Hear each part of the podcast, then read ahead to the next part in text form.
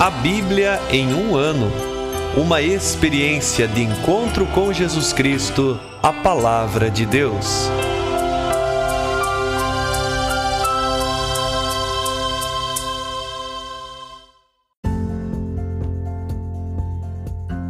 Olá, eu sou Alesiandro, seminarista da Diocese de Ponta Grossa, Paraná.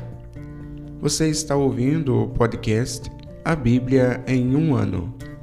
Usando um plano de leitura cronológico, vamos ler a Bíblia inteira em 365 dias, descobrindo como a história da salvação se desdobra e se atualiza em nossas próprias vidas e na vida da Igreja. Estamos usando a Bíblia Católica com a tradução oficial da Conferência Nacional dos Bispos do Brasil. Você pode baixar o plano de leitura completo por meio de um link que você encontra na página do Instagram a em um ano ou do facebook.com/barra seminário PG. Inscreva-se nesse podcast por meio da plataforma que preferir para receber as notificações diárias dos novos episódios.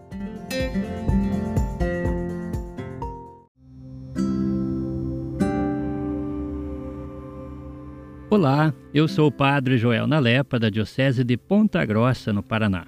Antes de iniciarmos a leitura e a escuta dos textos bíblicos propostos para hoje, vamos pedir que o Espírito Santo ilumine nossa mente e nosso coração para que a palavra de Deus frutifique em nossas vidas. Em nome do Pai, do Filho e do Espírito Santo. Amém. Vindo Espírito Santo, enchei os corações dos vossos fiéis e acendei neles o fogo do vosso amor. Enviai o vosso Espírito, e tudo será criado, e renovareis a face da terra. Oremos. Ó Deus, que instruístes os corações dos vossos fiéis, com a luz do Espírito Santo, fazei que apreciemos retamente todas as coisas, segundo o mesmo Espírito, e gozemos sempre de Sua consolação. Por Cristo nosso Senhor. Amém.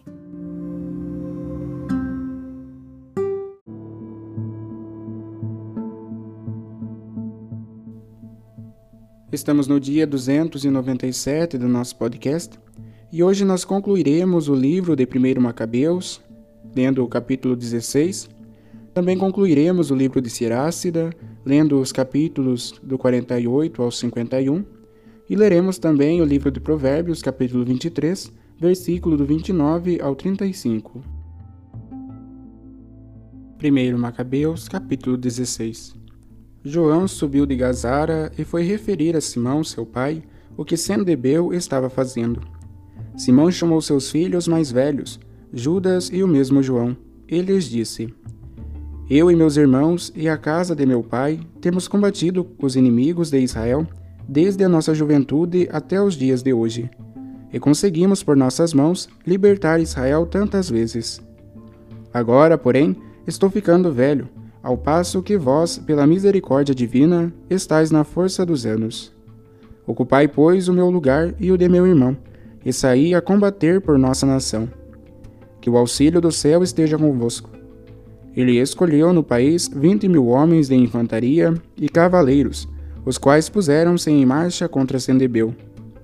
Tendo pernoitado em Modim, levantaram-se de madrugada e avançaram para a planície. Viram então um enorme exército que vinha ao seu encontro, infantaria e cavalaria. Mas uma torrente interpunha-se entre os inimigos e eles. João tomou posição diante dos inimigos, ele com sua gente. E logo, percebendo que os seus tinham medo de atravessar a torrente, passou a ele por primeiro. Vendo isso, os soldados atravessaram também depois dele. Então ele organizou seu exército, colocando os cavaleiros no meio da infantaria, pois a cavalaria dos inimigos era muito numerosa. Tocaram as trombetas, e Sendebeu e seu exército foram desbaratados. Muitos dentre eles caíram feridos, e os restantes fugiram para a fortaleza. Nessa ocasião, Judas, irmão de João, ficou ferido. João perseguiu os inimigos até chegar a Cedron, que Sendebeu tinha reedificado. Fugiram também para as torres que estão nos campos de Azoto, mas João as incendiou. E assim caíram dentre eles ainda uns dois mil homens. Depois João retornou para a Judéia em paz. Ptolomeu, filho de Abudo, tinha sido nomeado governador da planície de Jericó. Possuía prata e ouro em abundância, e era genro do sumo sacerdote. Seu coração, porém, encheu-se de soberba, e começou a ambicionar o domínio da região. Para isso, preparou uma cilada contra Simão e seus filhos, a fim de eliminá-los. Ora, Simão estava percorrendo as cidades no interior da região, ocupado com a sua administração. Então desceu a Jericó, ele e seus filhos Matatias e Judas, no ano 177. Era o décimo primeiro mês, isto é, o mês de Sabat. O filho de Abudo recebeu-os traiçoeiramente na pequena fortaleza chamada Doc, que ele mesmo havia construído. Ofereceu-lhes um grande banquete, mas aí colocou alguns homens em emboscada. Quando Simão e seus filhos já estavam embriagados, veio Ptolomeu com seus homens e armados, entraram na sala do banquete e o mataram. A ele, aos dois filhos e a alguns de seus servos. Assim Ptolomeu cometeu uma nefanda traição, retribuindo o bem com o mal. A seguir, Ptolomeu escreveu ao rei, contando o acontecido e pedindo que lhe mandasse tropas de reforço. Assegurava-o de que lhe entregaria toda a região com as suas cidades. Despachou também emissários a Gazara, a fim de assassinarem João. Quanto aos comandantes, convidou-os a passarem para o seu lado, com a promessa de prata, ouro e presentes. A outros ainda enviou para tomarem Jerusalém e o monte do templo no entanto, alguém fora correndo avisar a João, em Gazara, que seu pai e os irmãos tinham sido mortos e acrescentou: Ele mandou matar também a ti. Ao ouvir isso, João ficou muito perturbado.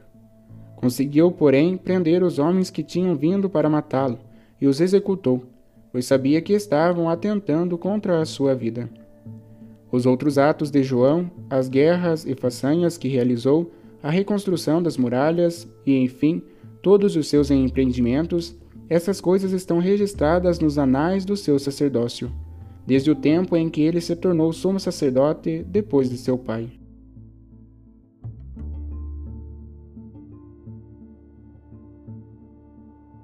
Sirácida, capítulo 48 O profeta Elias surgiu como o fogo, e sua palavra queimava como tocha. Fez vir sobre eles a fome, e no seu zelo reduziu-os a bem poucos. Pela palavra do Senhor fechou o céu, e de lá fez cair fogo por três vezes. Ó Elias, como te tornaste glorioso por teus prodígios! Quem poderia vangloriar-se de ser semelhante a ti? Tu, da morte levantaste um falecido, dos abismos pela palavra do Senhor, tu precipaste reis na ruína, e do cetro despojaste homens ilustres destruindo com facilidade o seu poder. Tu ouviste censuras no Sinai e decretos de vingança em Horeb. Tu ungiste reis para executar a desforra e profetas para te sucederem. Tu foste arrebatado num turbilhão de fogo, num carro de cavalos também de fogo. Tu de quem está escrito que estás reservado nos tempos futuros, para acalmar a ira do Senhor antes que se desencadeie para reconduzir o coração dos pais aos filhos e restabelecer as tribos de Jacó. Felizes os que te viram e os que adormeceram na tua amizade. Nós também com certeza viveremos, mas após a morte não será como a tua a nossa fama. Apenas Elias foi envolvido no turbilhão. Eliseu ficou repleto do seu espírito. Durante a vida não temeu príncipe algum, e ninguém o superou em poder. Nada estava acima de suas forças, e mesmo morto, seu corpo profetizou. Durante a vida realizou prodígios, e mesmo na morte, suas obras foram maravilhosas. Apesar de tudo isso, o povo não se arrependeu, nem se afastaram de seus pecados, até que foram expulsos de seu país e dispersos por toda a terra. Restou apenas um povo pouco numeroso e um príncipe na casa de Davi. Alguns dentre estes fizeram o que agrada a Deus. Outros, porém, multiplicaram seus pecados. Ezequias fortificou sua cidade e trouxe água para dentro dela. Com ferro cavou o rochedo e construiu um reservatório para as águas. No seu reinado, Senaquerib mandou uma expedição sob o comando de Rabsaces e levantou a mão contra Sião, mostrando-se soberbo, louco de poder. Então estremeceram seus corações e suas mãos, sentindo dores como mulheres no parto. E invocaram o Senhor misericordioso, estendendo as mãos e levantando-as para ele. E o santo ouviu logo a sua voz. Não te recordou mais dos seus pecados, nem os entregou a seus inimigos, mas purificou-os pelas mãos de Isaías, o santo profeta. Feriu o acampamento dos assírios, e seu anjo os exterminou. Pois Ezequias fez o que agradou a Deus, e manteve-se firmemente no caminho de Davi, seu pai, segundo lhe indicara o profeta Isaías, grande e fiel em suas visões. Nos seus dias o sol retrocedeu, e ele prolongou a vida do rei. Com grande inspiração viu as últimas coisas, e consolou os que choravam em Sião. Mostrou as coisas futuras até a eternidade, e as coisas ocultas antes que acontecessem. Capítulo 49 A memória de Josias é como uma mistura de aromas, preparada pela arte do perfumista. Em todas as bocas a sua lembrança é doce como o mel, e como música num banquete com vinho. Ele foi divinamente dirigido para a conversão do seu povo, e eliminou as abominações da impiedade. Dirigiu para o Senhor o seu coração, e em dias de pecado fortaleceu a piedade. Com a exceção de Davi, Ezequias e Josias, todos os reis de Judá pecaram, pois abandonaram a lei do Altíssimo e desprezaram o temor de Deus. Entregaram o seu reino a outros e a sua glória a uma nação estrangeira. E os inimigos incendiaram a cidade eleita do santuário, e tornaram desertas suas ruas, segundo a predição de Jeremias. Pois o haviam maltratado aquele que desde o ventre de sua mãe fora consagrado como profeta, para arrancar, destruir e fazer perecer, mas também para edificar e plantar e renovar. Ezequiel teve a visão da glória, que Deus lhe mostrou no carro dos querubins pois recordou-se dos inimigos na chuva torrencial, mas beneficiou os que demonstraram andar por caminhos retos. Quanto aos doze profetas, que seus ossos rebrotem de seus túmulos, pois fortaleceram Jacó e o resgataram por sua virtude fiel. Como engrandeceremos Zorobabel? Ele é como um sinete na mão direita, como o é também Josué, filho de Josedeque. Em seus dias edificaram a casa do Senhor, e reergueram o templo consagrado ao Senhor, destinado a uma glória eterna. Também Neemias, sua memória é duradoura, pois reergueu nossas muralhas destruídas, restaurou as portas e os ferrolhos, e tornou a levantar nossas casas. Mas ninguém sobre a terra foi criado igual Enoque, o qual da terra foi arrebatado. Nem como José nasceu alguém assim, príncipe entre os irmãos sustentáculo do seu povo. Até seus ossos foram honrados, e após a morte profetizaram. Seth e Sem foram glorificados na história humana, mas, acima de toda criatura vivente, na origem está Adão. Capítulo 50 Simão, filho de Onias, sumo sacerdote, em sua vida restaurou a casa do Senhor e em seus dias fortificou o templo. A elevação do templo foi por ele completada e levantado o fundamento do muro do templo. Nos seus dias foi talhado o reservatório das águas, uma cisterna imensa tão grande como o mar. Ele defendeu de ladrões o seu povo e o fortaleceu contra a eventualidade de um cerco. Como era esplêndido quando olhava desde a tenda sagrada ao sair da casa do véu. Era como a estrela da manhã no meio da névoa, como a lua cheia nos dias da festa como o sol resplandecendo sobre o templo de Deus, como o arco-íris brilhando entre nuvens de glória, como a flor das roseiras nos dias da primavera, como os lírios junto às fontes das águas, como a vegetação do Líbano nos dias do verão. Era como o fogo radiante e o incenso ardendo ao fogo, como um vaso de ouro maciço, ornado de todas as pedras preciosas, como a oliveira carregada de frutos, e como o cipreste que se eleva até as nuvens. Quando revestia seu manto de glória e se adornava com a perfeição da magnificência, ao subir os degraus do altar santo, enchia de glória o recinto do santuário. Ao receber das mãos dos sacerdotes as porções das vítimas, estando ele de pé junto ao altar, seus irmãos ao redor formavam uma coroa como mudas de cedro no monte Líbano e o circuncidavam como ramos de palmeira. Todos os filhos de Arão com suas vestes esplêndidas, e com a oferenda do Senhor em suas mãos, mantinham-se de pé diante da Assembleia de Israel. E ele, concluindo a liturgia sobre o altar, realizava ordenadamente a oblação ao Todo-Poderoso. Estendia sua mão para a libação e fazia a libação do sangue da uva. Derramava-o, enfim, sobre as bases do altar, como perfume agradável ao excelso príncipe. Nesse momento, os filhos de Arão clamavam, faziam soar as trombetas de metal batido e produziam um imenso alarido, como memorial diante do Deus Altíssimo. Então o povo todo, ao mesmo tempo, se apressava a cair com a face por terra, adorando ao Senhor de seu Deus, e fazendo súplicas ao Deus Todo-Poderoso e Excelso. E o louvavam os salmistas com suas vozes, fazendo ressoar um canto imenso, cheio de suavidade. E o povo suplicava ao Senhor Excelso, em oração diante do Misericordioso, até que se completasse a honra do Senhor, e todos concluíssem o seu encargo. Descendo então do altar, ele elevava as mãos sobre toda a assembléia dos filhos de Israel, para dar a bênção do Senhor com os seus lábios, e ter a honra de pronunciar o seu nome. E todos reiteravam o gesto de adoração para receberem a bênção do Altíssimo. Convite ao louvor. Agora bendizei o Deus do universo, que faz maravilhas em toda a terra, exaltando nossos dias desde o ventre de nossas mães e agindo conosco segundo a sua misericórdia. Que ele nos dê a alegria do coração e que haja paz em nossos dias em Israel, para dias sem fim. E Israel acredite que está conosco a misericórdia de Deus, para nos libertar em nossos dias. Duas nações minha alma odeia, e a terceira nem é nação.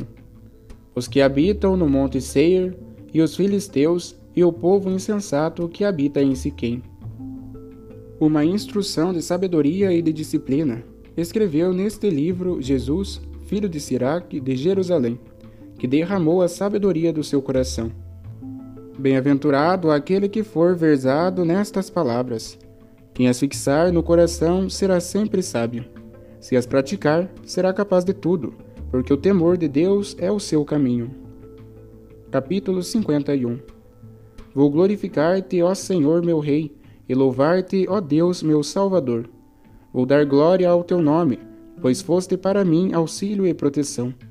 Livraste meu corpo da ruína, da cilada da língua perversa e dos lábios que forjam a mentira. Na presença dos inimigos foste o meu amparo, pois me livraste segundo a grandeza de tua misericórdia e do teu nome, dos laços preparados para me devorar, das mãos dos que procuravam tirar-me a vida das muitas tribulações que me rodearam, da fogueira sufocante que me cercava e do meio do fogo onde não fui consumido, da profundeza do ventre do abismo, da língua impura e da palavra mentirosa, e dos dardos de uma língua injusta. Minha alma esteve próxima da morte, e minha vida chegou perto do sorvedouro do abismo. Por toda parte me cercavam e não havia quem me socorresse. Eu olhava procurando o amparo de alguém, mas ninguém aparecia. Lembrei-me então da tua misericórdia, Senhor, e das tuas ações desde toda a eternidade. Pois libertas aqueles que confiam em ti, Senhor, e os salva da mão dos malvados. E fiz subir da terra minha oração, pedindo para ser livre da morte que se avizinhava. Invoquei o Senhor. Tu és meu Pai, não me abandones no dia da minha tribulação e no tempo dos soberbos sem ajuda. Eu louvarei teu nome continuamente e o cantarei no meu agradecimento. Sim, minha oração foi ouvida. Tu me salvaste da ruína e me livraste do tempo mau.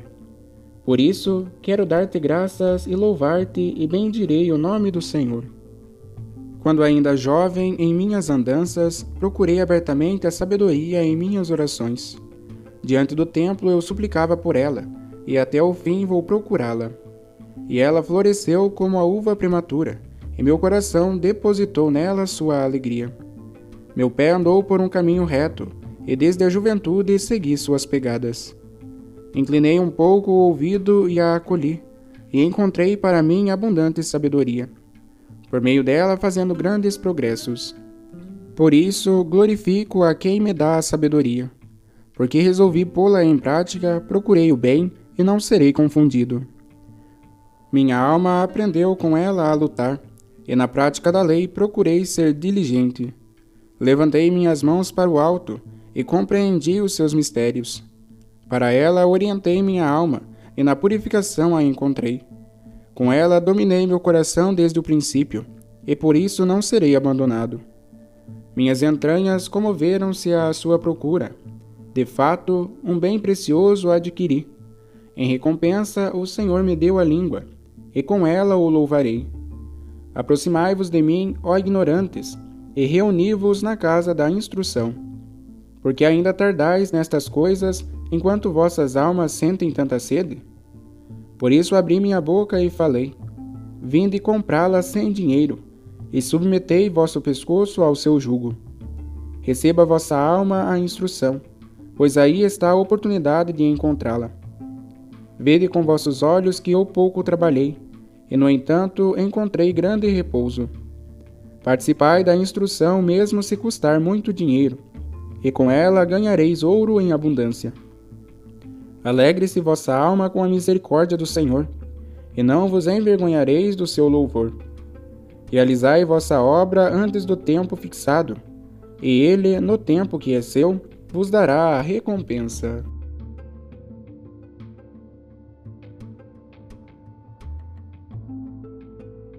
Provérbios capítulo 23, versículo 29 Para quem usais? Para quem os lamentos? Para quem as rixas? Para quem as queixas? Para quem os ferimentos sem razão? Para quem os olhos roxos? Para os que se demoram no vinho e andam procurando bebidas fortes. Não te fascines com o vinho quando envermelha, quando rebrilha no cálice o seu colorido e entra suavemente para dentro. No fim morderá como cobra e picará como a víbora. Teus olhos verão coisas estranhas, e teu coração falará perversidades. Serás como quem dorme no meio do mar, ou está entorpecido junto ao mastro do navio. Espancaram-me e não me doeu, bateram em mim e não senti. Quando despertarei para pedir ainda mais?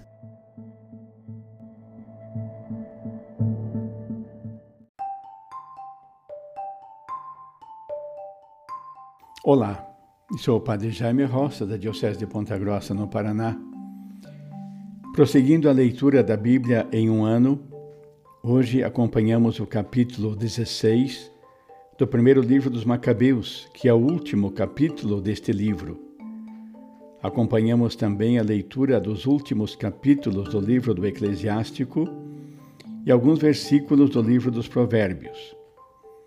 No capítulo lido do primeiro livro dos Macabeus, nós ouvimos que Simão, considerando-se já idoso, passou a responsabilidade pela condução do povo aos filhos Judas e João.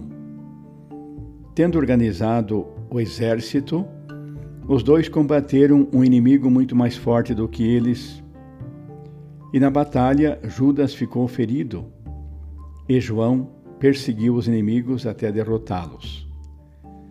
Porém, Ptolomeu, governador da planície de Jericó, ambicionava o domínio da região e assim preparou uma cilada contra Simão e seus filhos.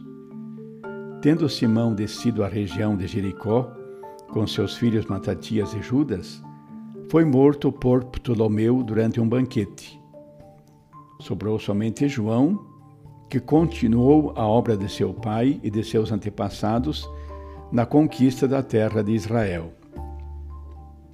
Assim, encerrou-se este primeiro livro dos Macabeus, que teve por finalidade descrever a crônica da luta por Deus e pela pátria, travada pelos nacionalistas judeus do segundo século.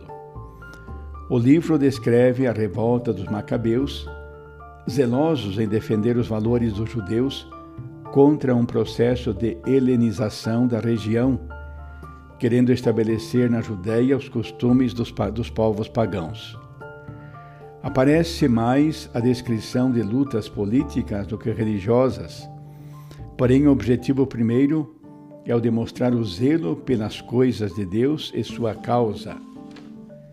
Nos capítulos do livro do Eclesiástico, há a continuidade do elogio dos antepassados da história de Israel. No capítulo 48 aparecem as figuras de Elias e Eliseu, além de Ezequias e Isaías. No capítulo 49 há referências a Josias, Jeremias, Ezequiel, Josué e Neemias. No capítulo 50 há o elogio ao sumo sacerdote Simão, que restaurou a casa do Senhor e a revestiu de todo o esplendor. O último capítulo, 51, é um hino de ação de graças a Deus e, ao mesmo tempo, uma exortação conclusiva. Finalmente, os versículos lidos do livro dos Provérbios são um convite ao equilíbrio e à moderação. A mensagem que podemos tirar a partir dos textos lidos é a consideração que pode ser feita a respeito do primeiro livro dos Macabeus. Na história dos Macabeus, não há separação entre religião e Estado. Tudo começa na mística e termina na política. Nesse primeiro livro, na medida em que a narrativa avança, escasseia a importância da religião. O que começou como uma revolta de piedosos termina depois de extrema habilidade diplomática de Jonas no governo de riqueza ostensiva de Simão. Tais acontecimentos são permitidos por Deus, que manifesta o seu poder e misericórdia também nas ações humanas. É preciso descobrir e acreditar que por trás dos acontecimentos humanos está a ação de Deus, que realiza os seus desígnios mesmo dentro de tantos aspectos que mostram a fragilidade humana. É sempre o convite para irmos além do que vemos, isto é, é um exercício de fé que precisa estar presente em todas as situações da vida. Que Deus, Pai, Filho e Espírito Santo nos abençoe e nos guarde. Amém.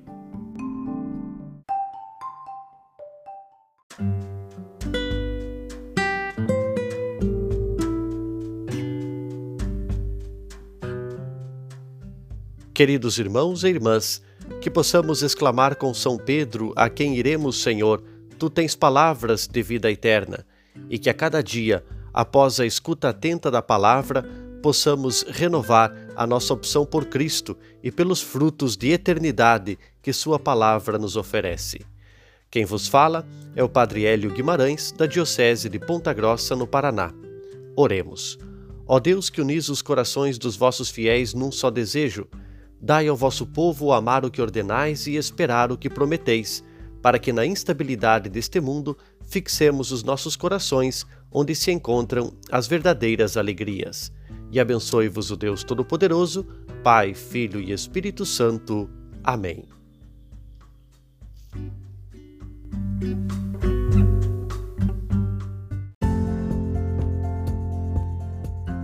Você acaba de ouvir mais um episódio do podcast A Bíblia em um Ano. Continue nesse bom propósito de ouvir, ler e praticar a palavra de Deus. Rezemos por todos que estão fazendo este caminho de leitura da Bíblia. Procure também participar da sua comunidade. A permissão para uso do plano de leitura The Bible in a Year com Padre Mike Schmitz e Jeff Kevins foi concedida por Ascension. A versão original pode ser baixada em ascensionpress.com. Todos os direitos desse plano estão reservados à Ascension. Os demais conteúdos do podcast não são criados, revisados ou apoiados por Ascension. Até amanhã!